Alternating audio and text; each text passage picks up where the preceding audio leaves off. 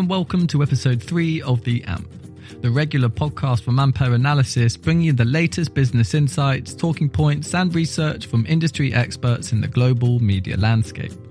In this episode, Research Director Richard Broughton is joined by Guy Bisson, Richard Cooper, and Lottie Towler. Guy will begin by taking us through some of the latest developments and news in the media sector, touching on the pandemic's effect on theatrical, trade shows, and production, before explaining some of the recent implications of the boom in video on demand services. Then, Richard Cooper explains how the current situation is shaping what's being commissioned, taking us through how the shift away from scripted content is shaping commissioners' production slates. Finally, Lottie Towler explores consumer demand and title popularity, outlining Ampere's latest research on Google search trends, breaking down that analysis by both genre and market. You can subscribe to the AMP on Acast or find us on Spotify or Apple Podcasts. To keep up to date with the latest industry analysis, stay ahead of the curve with the AMP podcast.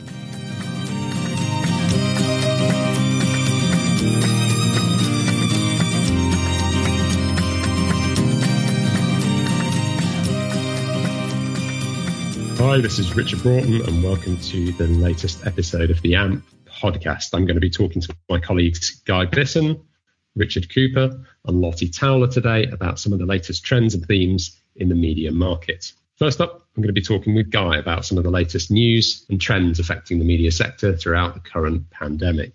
Um, Guy, what are the latest themes that you've seen in the last week in the news? Well, I think it's important to state up front that the news flow related to COVID 19 is beginning to slow. And I think um, that's perhaps indicative of a shift in the right direction. Slightly more negative, however, is that I think it's very clear now that the impact of this virus is going to be felt in the industry well into Q3 and possibly knocking on the door of Q4. Starting with theatrical, we've seen a number of developments this week.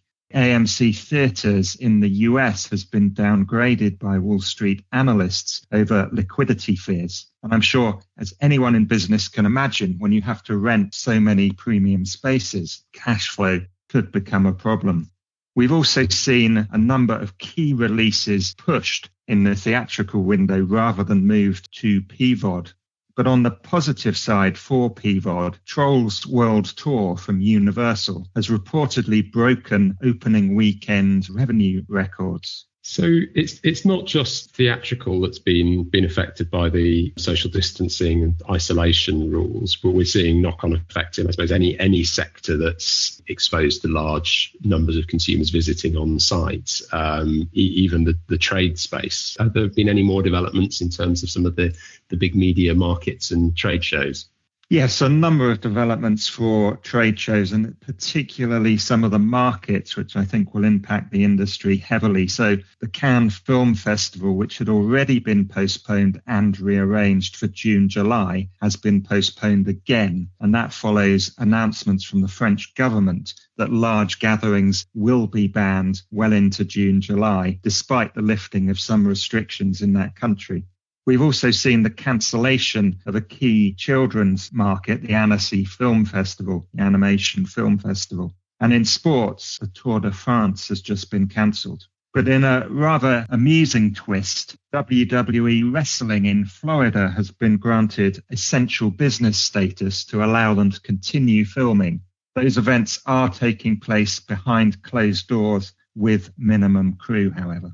So most of the news from the, the sector has been fairly bad news, I suppose, for the, the, the industry as a whole. But um, I think streaming is one of the few areas that's actually seeing a bit of a, a boom at the moment. Um, and there have been a few new launches and milestones over the last week or two. What can you tell us about the latest in the streaming sector?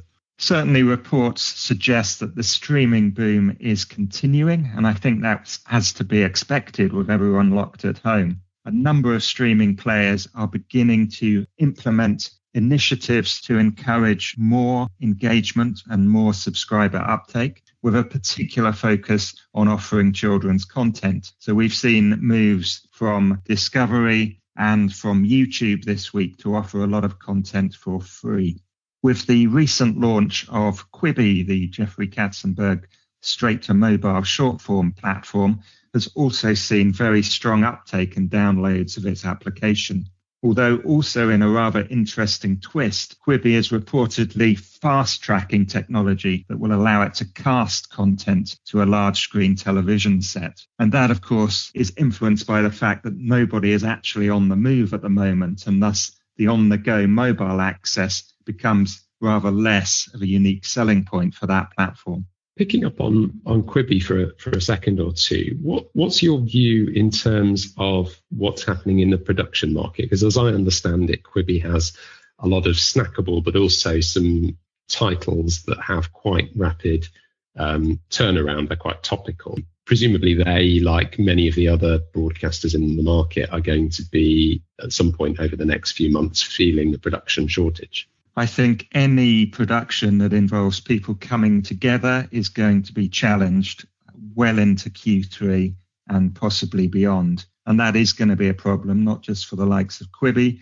but for all of the streaming platforms and, of course, linear broadcasters and channels as they move into their summer and autumn filming seasons. Thanks very much, Guy. That's that's interesting. I'm going to pick up on that uh, last point actually um, with uh, our next panelist, Richard Cooper, who's been looking at how broadcasters have been filling the gaps in their programming slate, and in particular, looking at titles that have been produced aimed at understanding what's going on with the pandemic. Richard, um, we heard last week from your colleague Fred about what's happening more broadly with commissioning activity, but you've been looking more specifically at what is getting made, particularly around the, the, the pandemic. What can you tell us about what you've you've found so far? So, in terms of titles which are being commissioned, we have to be clear that uh, there has been a, a drop off in terms of the number of new TV shows uh, being commissioned, but there's still quite a considerable volume uh, being produced. So, uh, through March and into April, we've seen sort of around 500 titles uh, being commissioned. Uh, about 420 of those uh, were commissioned in March. Now, that is a little bit of a drop off from the, the, sort of average of about 500 per month that we, we generally see uh, being announced. But overall, uh, that isn't uh, too much of a decline. So for the first week in April, we've seen just over 80 titles being commissioned, and that would suggest that there's going to be a further drop off through through that month. But even so, there's still quite a large number of titles still being commissioned. The biggest impact really has come from, or rather has hit the uh, the scripted shows. So we've seen a halving really in, in the volume of scripted shows that would normally uh, be produced.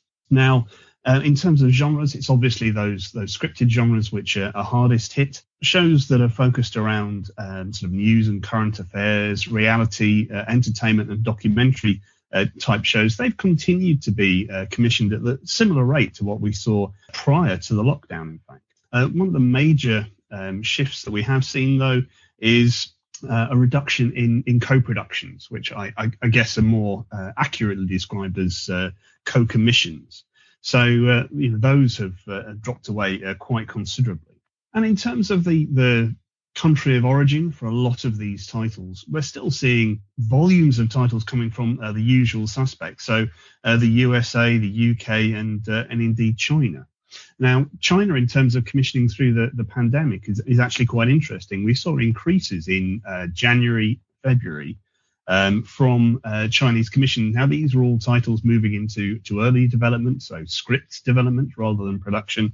The only downturn that we've seen is actually uh, occurred uh, over the course of March, where we've seen a, a drop off of around 20% from the Chinese titles. So that might be a sort of a, a latent impact of the uh, of the virus itself. I wanted to pick up on something that you you mentioned before around the differences um, in scripted versus unscripted commissioning. Um, and that, certainly, I know from looking at some of your data in the past, European broadcasters have always had a, a much stronger skew to unscripted content than many of their big US counterparts. Has, has this drop off in scripted content shifted the balance in terms of who's commissioning the greatest volume of content right now? so in terms of who's commissioning the greatest volume, it, it continues to be the uh, the larger producers. What we have seen, however, is um, a shift away from uh, sort of conventional titles towards uh, more titles which have a very distinctive um, sort of COVID 19 theme to them. And in fact, of those uh, 420 titles commissioned in March, um, just over 90 of them were specifically about COVID 19.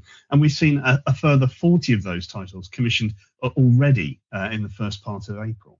A lot of those are coming from uh, the European broadcasters, and that's what's been sort of maintaining the, the relative weight of, uh, of commissions. But the uh, one of the key themes uh, from those uh, specific COVID 19 type titles um, is that they are almost sort of universally short form they are frequently sort of specials or, or one-offs. None of them are, are genuinely intended to sort of survive longer uh, than the pandemic itself. In, in fact, most of them tend towards uh, sort of being either a very short run or, or indeed just a sort of single production. In terms of some of the, the countries that are commissioning these topical pieces, do you see the same sort of regional mix? Are there specific countries that are leading um, the charge on, on on these specials and one-offs? So, in, in terms of which countries are, are commissioning the most, we see and sort of the, the usual uh, sort of sp- suspects from the European perspective: UK, France, Germany.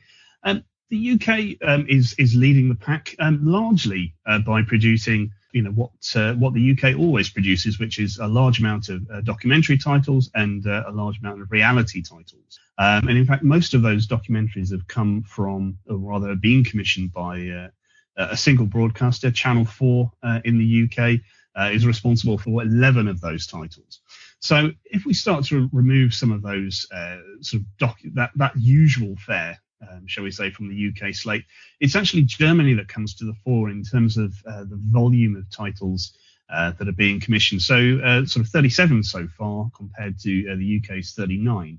Um, but what's interesting about Germany is the, the volume and, and scope of the titles which uh, which have been commissioned. Um, the majority of them, uh, as you'd expect, are entertainment titles. So you know, very much focused uh, around uh, sort of particularly sort of a replacement really for uh, for chat shows. But there's a, a heavy sort of theme of, of musicians recording or uh, performing from their own homes in their own uh, sort of home studios and that being broadcast.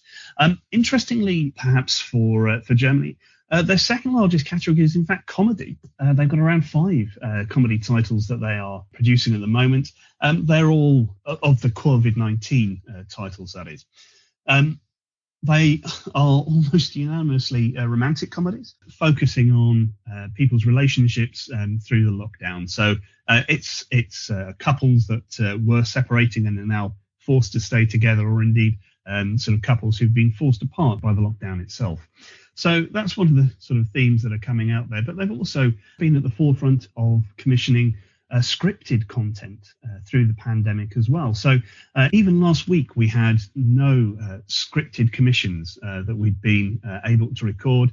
over the course of the last week, we've now got seven in the pipeline.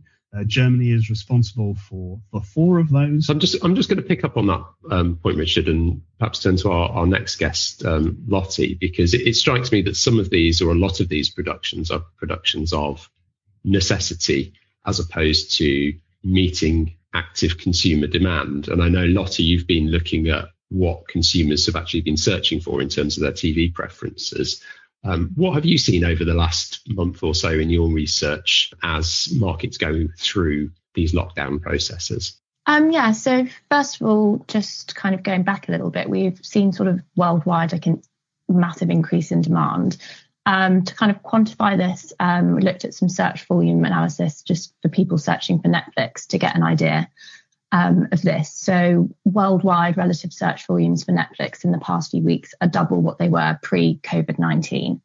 Um, and this increase does sort of vary market to market, um, with sort of lower increases in markets such as the UK and the US, um, places which have sort of high Netflix penetration. Um, but on the other hand, Italy and Spain, which have sort of lower Netflix penetration, have seen consumer engagement and this metric increased sort of threefold or more. Um, and this is still trending upwards. Um, what we've seen in terms of sort of genres that are in demand at the moment, um, we've seen quite a lot of interest in sort of drama, comedy, and romance. So generally softer genres, um, but also crime and thriller content has proved popular. Out of the sort of top 30 titles that appeared in Netflix's top 10s over the past week across 60 markets, these genres were the most most popular. Um, crime and thriller actually made up about a third of these titles, um, sort of with new seasons released from popular shows such as Money Heist and Ozark featuring in this category. So that sounds slightly like business as normal that consumers are are watching the latest titles that Netflix is releasing on on the platform. Um, have you seen any particular changes in terms of the genres of shows or the types of shows that consumers are, are looking for? As I know that's been a focus of your research. Um, yeah, so we've actually seen some some differences when we sort of look at it on sort of a more market by market basis. So in English speaking markets um, like the UK, the US, and Australia, search volume analysis of different TV genres show that consumer behaviours are actually changing quite a lot in terms of content preferences.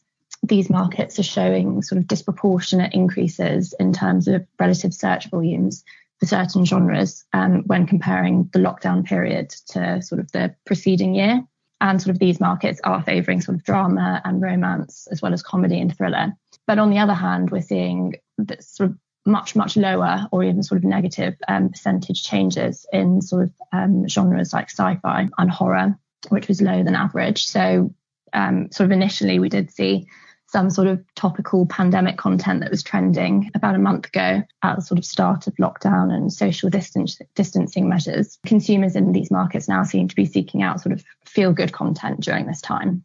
Interest in documentary titles as well in the UK and Australia, which is normally quite a popular genre um, have also have also seen quite a decrease um, compared to pre-lockdown as consumers kind of favour escapism over factual content. Now that's um, that's quite interesting. Just just comparing to what um, Richard mentioned in terms of the the unscripted commissions taking over effectively from scripted commissions, because it suggests to some extent that the um, the German strategy of commissioning comedy content, uh, even under perhaps more challenging production times may be more appropriate to what consumers are looking for than perhaps pure documentaries, which appears to be um, the Channel 4 strategy at the moment. And is, is that universal across across the markets that you've been looking at? What do you, do you see different trends in some of the perhaps more heavily locked down markets? Um, yeah, we are. So we sort of looked at some key European markets as well. So France, Spain, Germany, and Italy. And in these markets, there's actually a much more sort of uniform increase in genres across the board. So there's still like a you know really big increase in sort of sci-fi content, um, and it's just a lot more consistent to you know the sort of content preferences they were displaying pre-lockdown. Just sort of seeing an increase with sort of just increased um, demand for content. So it's um, elevated across the board. Do you, is there, what about documentaries in those markets? Is that up as well, or, or, or, do we see a similar sort of trend to the UK and US? There, there has been an increase in documentary, um, not as much as some other genres. So people um, still sort of favouring um, more escapism over factual content. Thank you very much, Lottie. That was very interesting. That brings this edition of the AMP to a close. I hope you found it interesting and useful, and I do hope you'll join us for next week's show.